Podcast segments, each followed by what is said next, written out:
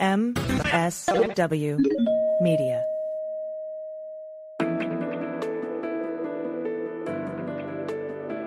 Spy Talk, a podcast at the intersection of intelligence, foreign policy, national security, and military operations. Hi there, I'm Jeff Stein, and this is Spy Talk.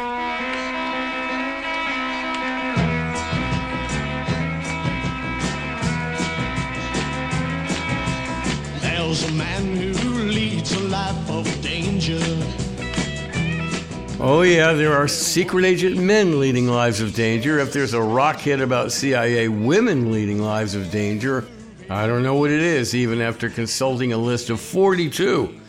That's 42 spy related pop tunes. My guest today, Laura Thomas, would prefer that that hit list look a little bit different by now, decades after women have risen to leadership roles at the CIA. A former agency case officer and chief of base herself, who led sensitive CIA programs at headquarters and abroad in multiple international assignments.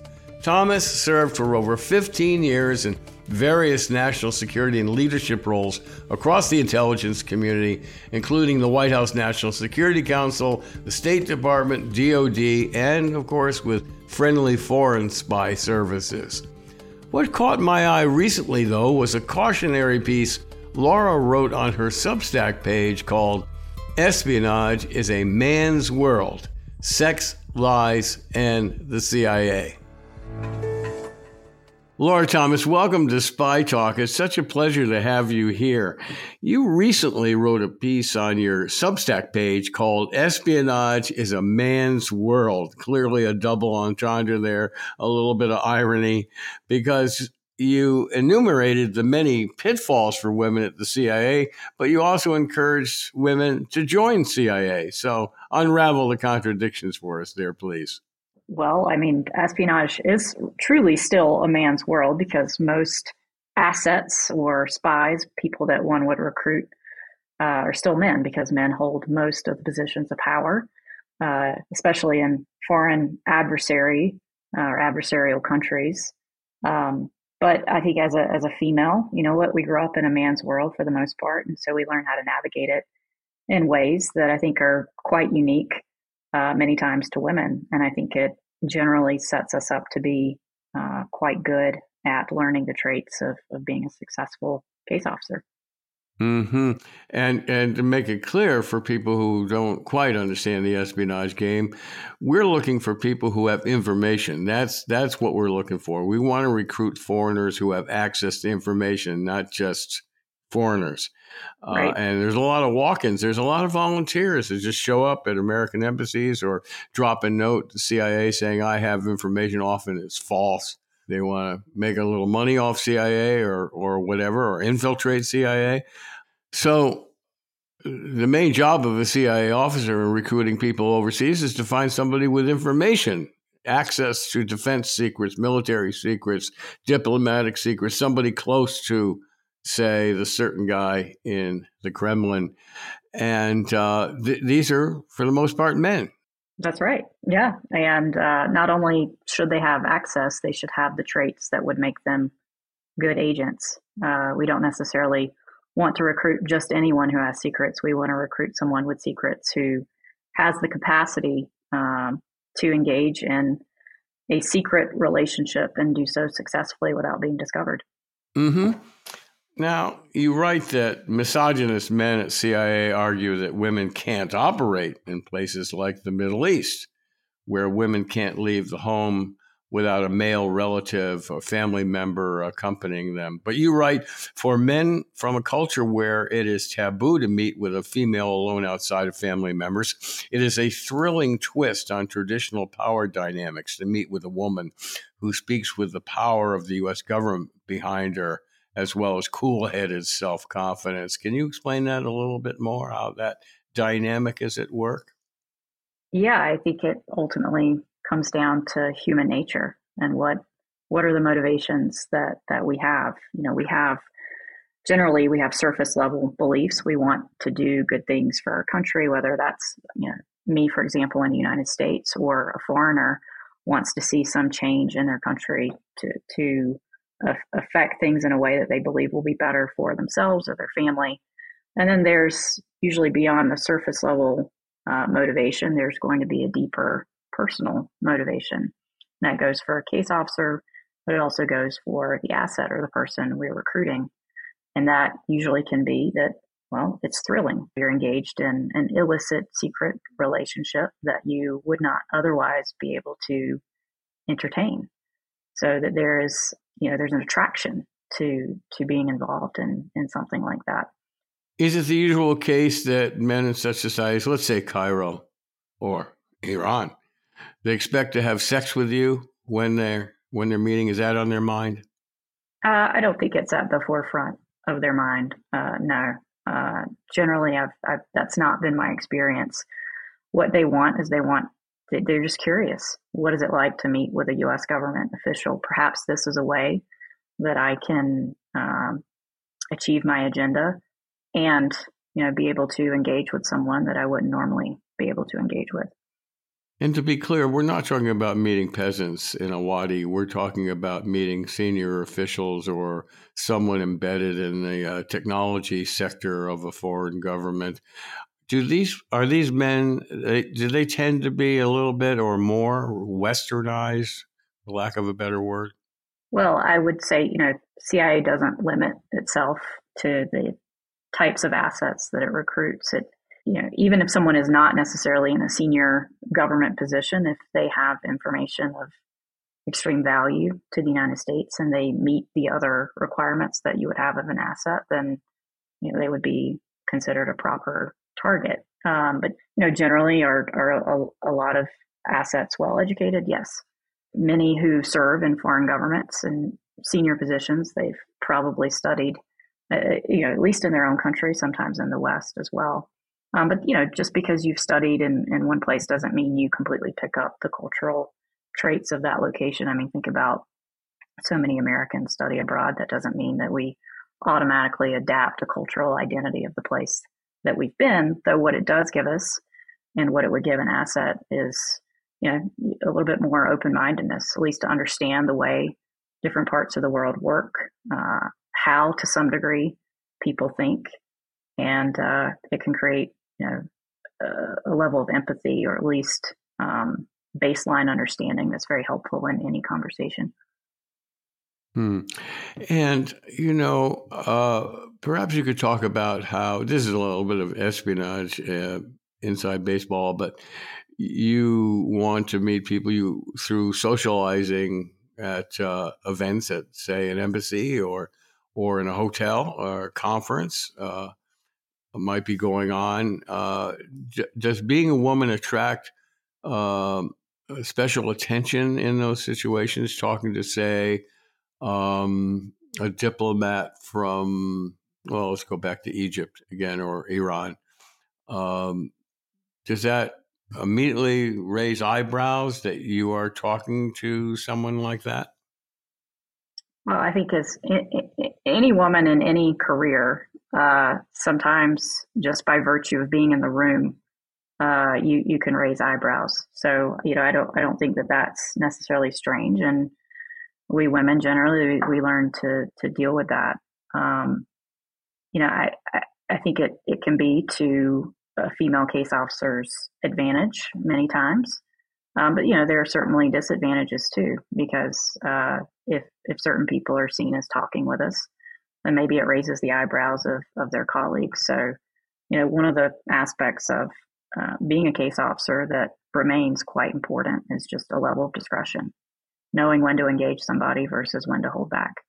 Mm-hmm, absolutely. And we should make clear that not all your targets, potential recruits, are, are men.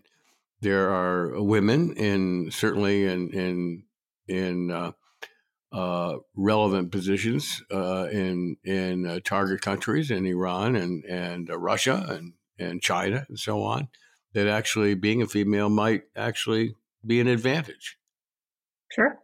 Yeah, I would I would say it's you know a much smaller number, but certainly they exist too.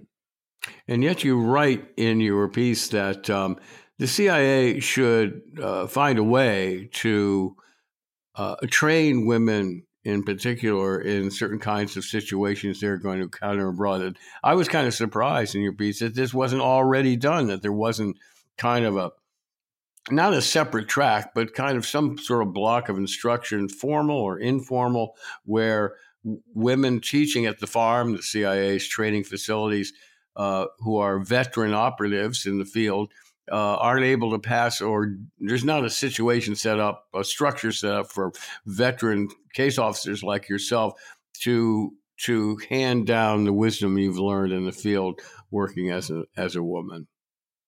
Yeah, and and in the article I write that I do think that we or they at CIA should formalize some training around that. Um, but the the challenge is is you know women are quite fearful of of a lot of formality surrounding this issue because the concern is is that if, if people dig too deeply and, and understand that these are you know situations that that women case officers face that perhaps you know well intentioned but the, there, there's potential that opportunities could be taken away from women and um, i think that would be you know an even worse scenario on the whole when you think about cia and its objectives could you explain that a little bit more? How opportunities would be taken away from women by a, did you mean by a special kind of attention to their particular uh, needs or skills that would be needed uh, abroad?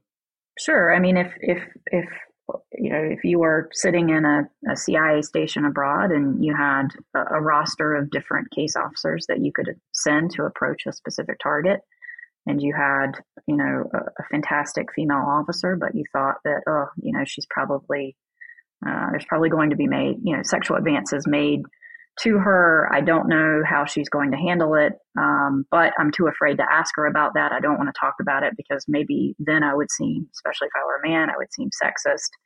So just to make things less complicated and easier, you default to choosing a male officer. Um, and you know, in some cases you would choose a male officer, uh, but I, I, think that we have to be very careful when we make these decisions and, and make sure that we're being extremely thoughtful about it. Um, and the fear is, is that, you know, people sometimes will just choose the easy course rather than the one that's more thoughtful and appropriate. I thought one of the more interesting things that you said in the piece was that, uh, as you just mentioned in passing, that uh, liberal minded men, for lack of a better word, fear counseling women on their particular issues in the field because they might be seen as sexist? Yeah, and I, am not arguing that I think liberal minded men need to counsel women in the field. I think women do a pretty good job themselves with, with knowing how to handle these situations and, and talking to each other. Uh, my point in the article is, as you said, there's not a formal mechanism by which to do so. It, it's all informal at this point. And, you know, there are women who are going to slip through the cracks in an informal system like that. And, and there should be some sort of at least discussion and training that touches upon these very real and tangible uh, situations that uh, I would argue that almost any female officer overseas is going to face. Hmm. Absolutely. I, I told you when we had an exchange uh, before this uh, before this recording that I have a friend who was a CIA operations officer in a Latin American country, and uh, she was under diplomatic cover, and her problems weren't just with the locals. When she would go out at night for a meeting, uh, fellow embassy employees who did not know that she was undercover thought she was out catting around. You know, this would not be an, uh, a suspicion would be leveled at a man. I think at all might uh, might raise some titters. Uh, but she going out at night to meet agents, uh, she had to go into rumor control and deal with that in the embassy. You ever have a situation like that yourself? No, I mean, I think fortunately, perhaps at least uh, the people I was around, you know, times have changed a bit. No one ever suspected, at least me personally, of that, and nor did I, nor did I see it. Um, but I mean, if getting back to are, are women held uh, many times to different standards than men?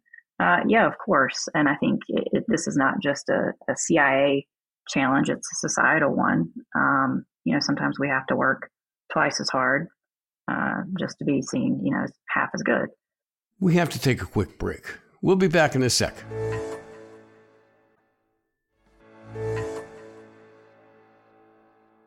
You know, this just appalls me, frankly. Uh, I mean, I've been, you know, as you know, I was a former case officer myself. I've been writing about mm-hmm. intelligence for 40 years, and this has been a constant.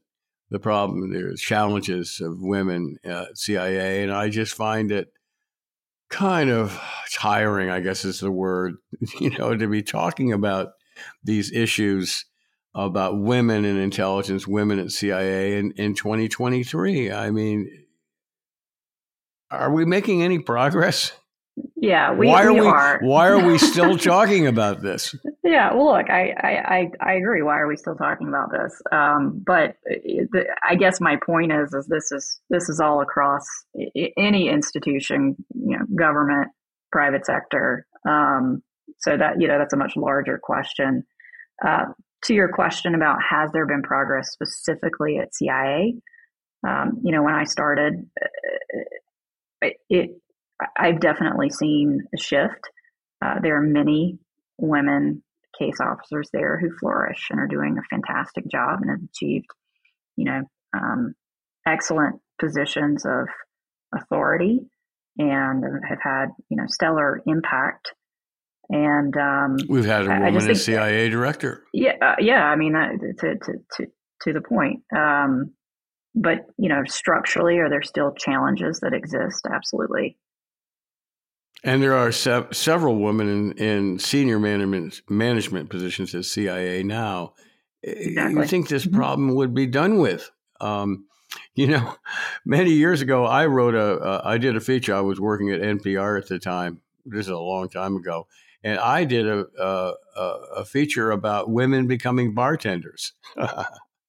I mean, yeah. it'd be hard to find a bar where there wasn't a woman behind it at this point.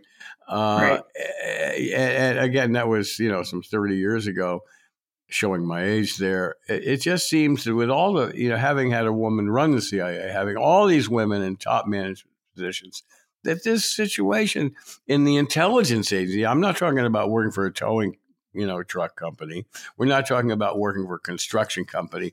Uh, traditionally hurly burly, rough uh, industries uh, we're talking about the elite, the elite intelligence service of the United States, and yet we're still talking about this. I'm not going to go on about this much longer, but let's tie this up. Why are we still talking about it now? I mean, the, uh, an intelligence organization reflects the the the country and the society that it comes from, and, and I, I my overarching point would be that we, you know, we still have these challenges uh, at a larger scale in the United States. Now, um, having served abroad and you know met many different people from from all different you know cultural backgrounds religious backgrounds political persuasions you know we get a lot right in the united states too and i think we we, we can't forget that either mm-hmm. does that mean that that we need to stop and oh just say oh everything's perfect no absolutely not we still need to be um, working to to change and improve things and hold people who uh, don't live up to the values that we claim accountable. For sure. I mean, I hope a year from now when I call you up, I'm not going to ask you the same questions. Yeah, I hope not. now, you level a, more profound criticism at CIA. Has been leveled at CIA for many, many years now that it is growing increasingly risk averse. Let's talk about that. Yeah, in, in my essay, you know, I refer to what I think is growing risk aversion. And I think that that reflects uh, bureaucratic malaise. And I think in any bureaucracy, if that goes unchecked, what ultimately ends up happening is uh, people want to brief, you know, that they did something, even if it's a marginal gain that doesn't really move the needle uh, insofar as national security, or it's not some, you know, big win. It can still look good. So you don't have to do the same level of of work or the same level of achievement in order to get uh, career accolades or promotion. And, you know, I think that happens in a lot of places. I definitely uh, think it has happened at CIA and, and, needs to be addressed. And I think the best way to address it is through the, the promotion system that's there currently. Which officers are promoted, which officers uh, receive assignments that are uh, very important overseas and at headquarters. You talk about mediocrities rising in the bureaucracy. I've heard that from many people. Why does that happen in our most elite intelligence agency? Uh, because at the end of the day, uh, it's humans who work at the intelligence agency, and human nature is a very strong force. How and do we you have change to do our that? best. We have to do our best to set up, um, empower people who can call it out and make hard decisions. We have to be careful not to put too much structure and process in place. And I think this is always a push and pull uh, with any you know government or even big company institution. When you think about institution building, um, you don't want to over prescribe and account for the lowest common denominator of person who's going to make a mistake because then you hold back everyone. But at the same time, you want to uh, create some you know processes and procedures to try and standardize and, and promote um, excellence over mediocrity. And the best way to do that is to put people or empower people who have good judgment, are very thoughtful, to make hard decisions. Hmm. That's a great talking point for conventions and lectures and so on. And I don't mean to dismiss it, but it's full of generalities. Can you be more Mhm. specific about, you know, we have limitations on how much you can talk about uh, or in the way you talk about it. Can you, can you give us an example of, of someone who was really a stellar operator in the field and did well in, a management tour who, who just wasn't promoted because of whatever this mediocrity bypass them? Yeah, well, I, mean, I'm, I'm certainly not going to be able to give you specific examples, um, but look, do I do I know of case officers who I thought were just phenomenal? Uh, they were some of the best recruiters, and not just the best recruiters; they were some of the best uh, thinkers and had the ability to manage people and influence organizations. But you know, almost it was as if their star burned a bit too bright, and um, it was management was management was threatened. Yeah, that I mean that that that happens. That that happens in a lot of places. It happens at CIA too. Yeah, Let, it- it makes me wonder whether, uh, let's say, the China target, which is extremely difficult, as we know, CIA has suffered, reportedly suffered some really serious, grievous setbacks in, in China. Um, would you say that CIA management is worried more about an operation being disrupted by the Chinese security services or finding out that it might leak into the papers? Uh, look, I, I I think to to comment generally, CIA management is concerned that there will be uh, an, uh, one another attack on American soil that they are not they do not know about or they do not disrupt. Um, or that there is a longer term threat, such as China, such as you know Russia, that um, they just didn't have the beat on. At the same time, you know, going back to bureaucratic malaise, um, it's easy to fall into the trap of, of briefing uh, incremental progress as these great wins, and I think that that that's one of the the challenges that the agency faces these days. I think that we saw this play out in Afghanistan, and I know that's a real sore spot for you. You've written about that, as I have, about the lack of accountability for the Afghan disaster, which was not, which just played out in the chaotic uh, departure from Kabul. Had been playing out for years and years. Uh, uh, the military has taken a lot of blame for that. The generals who kept talking about progress in Afghanistan when they when they knew or should have known it, they weren't making progress. CIA has some responsibility in that. You know, I I didn't work or was not working on that topic at the time that the actual withdrawal was happening. Uh, I had already left at that point. Uh, you know, what what I can say is I think that there were a lot of people on the ground who were doing everything in their power to help the right people get out of that country. And I was extremely impressed and awed by some of the efforts that, that people inside the Kabul airport compound, the lengths that they were going to to get people on those flights. Bill Burns, the current CIA director, who's getting a lot of high marks for his performance this day. I must say, I was I, I wrote kind of a, a gushing piece about him when he was first nominated because I had read his memoir. And what I was struck by in his memoir was that he said he was wrong on Iraq. He, he should have spoken up more forcefully about the the disaster that that was likely to become and did become. You see any more of that institutionally around Washington? I'm sure you stay in touch with some old pals. This is an issue that's, that's come up again. We're now in the midst of the second anniversary of the, the Kabul disaster. Mm-hmm. Do you sense that the CIA, among other agencies, will will start having looked at the detritus of the past 20 years? I mean, a mess. We've just left a, a huge mess in the Middle East, eh, which uh, generations will be paying for. Uh, Americans and uh, the locals, the Iraqis, the Afghans, etc., will be paying for for decades.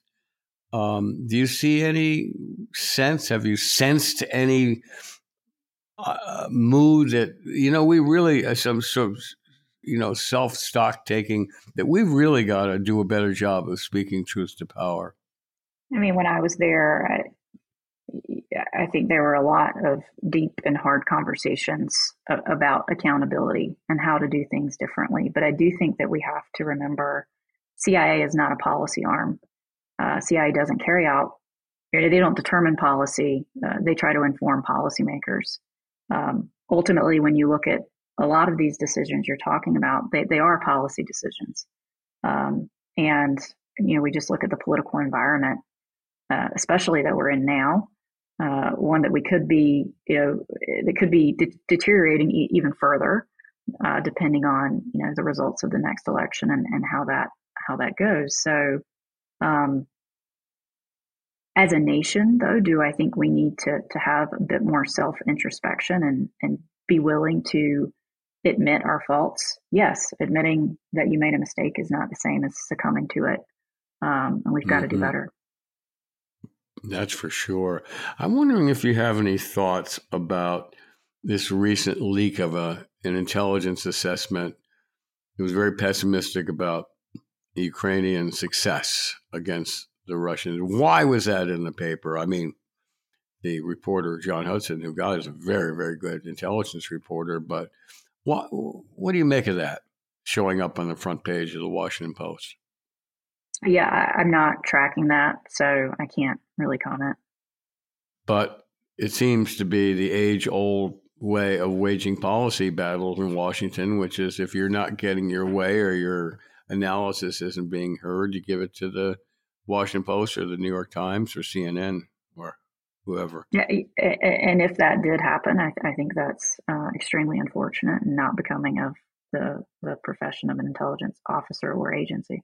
Yeah, yeah, it's. Uh, it, I don't think it's a practice that's ever going to end. That's the way it goes in Washington. Let's get back. Just uh, circle up now with women at the CIA. You, you, you. What would you say to a woman who wants to join CIA? offhand uh, in terms of joining operations or joining analysis. What uh, it's often said that women are better intelligence analysts than men are. Do you agree with that? By the way. Uh, look, I, I know so many fantastic male case officers and analysts, so I don't want to make a general comparison like that. Do I think that women have an advantage as case officers just because the way we have to, we, I mean, we're, we're essentially the smaller, um, gender in, in the sense of, you know, physical power. We always have to be watching our backs anywhere we go. We're walking around at night in a city. We, we are looking over our shoulder. We do have to look and, and start to assess threats that potentially could be, you know, evolving in front of us in ways that men don't always have to do. So I think we do have an advantage as a case officer for, for, for some unfortunate reasons. Um, but for any women, women uh, that are out there that are interested in CIA, absolutely, I think you should look at it as a career. Um, it can be, be incredibly fulfilling. Um, you get to see what's going on behind the headlines. You get to do a job that one, you're you're you're doing something in support uh, of your country and, and the people in your country. But it's also from a personal standpoint, it's incredibly fulfilling. You're mm-hmm. essentially uh, going out and, and recruiting spies. Uh, they're, you know, the movies get a lot wrong, but they get some things right. Uh, there's fun involved in the job.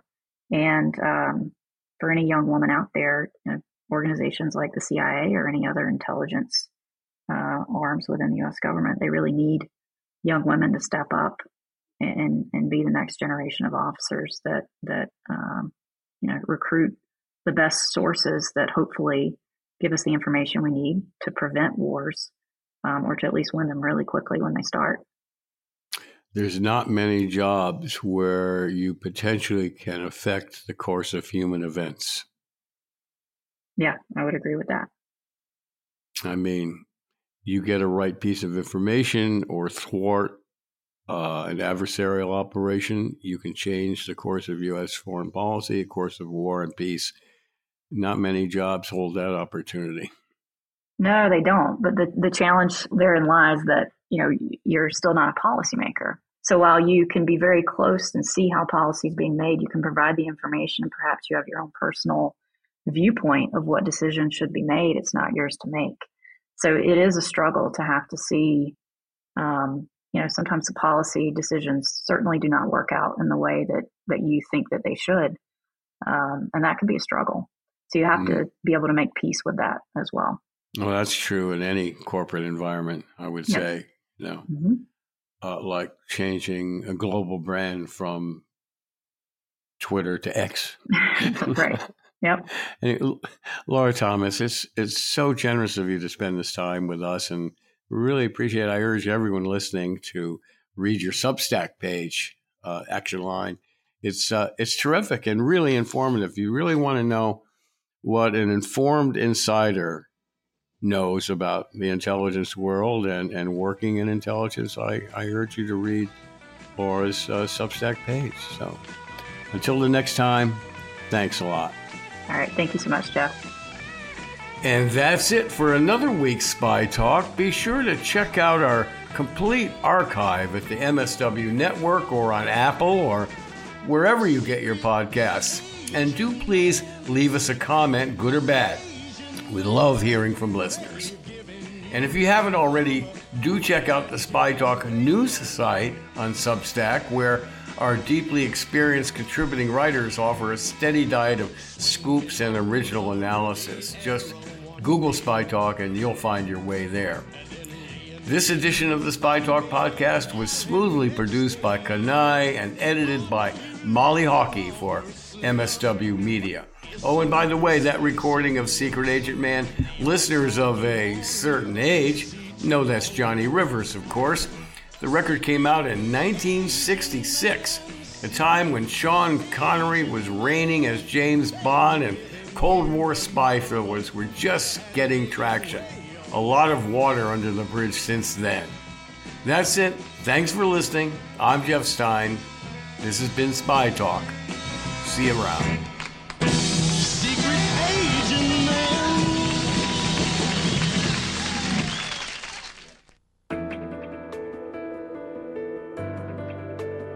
For more original reporting and insights like this, subscribe to spytalk.co on Substack and follow us on Twitter at talk underscore spy. If you enjoyed our podcast, subscribe and leave a review on Apple Podcasts, Spotify, or wherever you get your podcasts.